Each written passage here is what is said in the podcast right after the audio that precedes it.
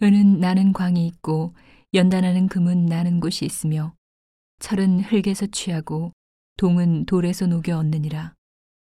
사람이 흑암을 파하고 끝까지 궁구하여 음해와 유암 중에 광석을 구하되 사람 사는 곳에서 멀리 떠나 구멍을 깊이 뚫고 발이 땅에 닿지 않게 달려내리니 멀리 사람과 격절되고 흔들흔들 하느니라.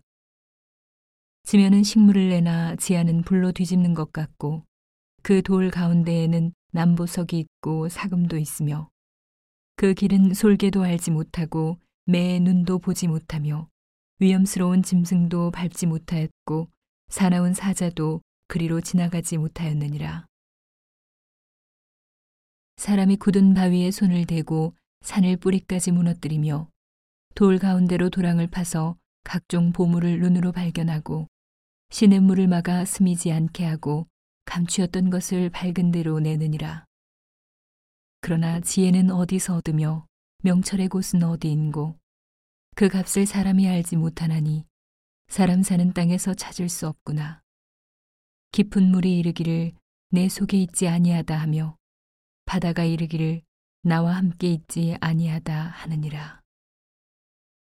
정금으로도 바꿀 수 없고 은을 달아도 그 값을 당치 못하리니 오빌의 금이나 귀한 수만호나 남보속으로도 그 값을 당치 못하겠고 황금이나 유리라도 비교할 수 없고 정금 장식으로도 바꿀 수 없으며 산호나 수정으로도 말할 수 없나니 지혜의 값은 홍보석보다 귀하구나. 구스의 황옥으로도 비교할 수 없고 순금으로도 그 값을 측량하지 못하리니 그런즉 지혜는 어디서 오며 명철의 곳은 어디인고 모든 생물의 눈에 숨겨졌고 공중의 새에게 가리워졌으며 멸망과 사망도 이르기를 우리가 귀로 그 소문은 들었다 하느니라.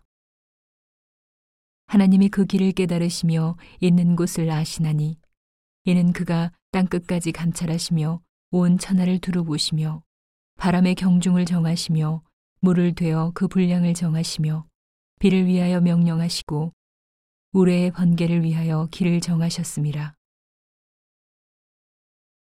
그때의 지혜를 보시고 선포하시며 굳게 세우시며 궁구하셨고 또 사람에게 이르시기를 주를 경외함이 곧 지혜요 악을 떠남이 명철이라 하셨느니라.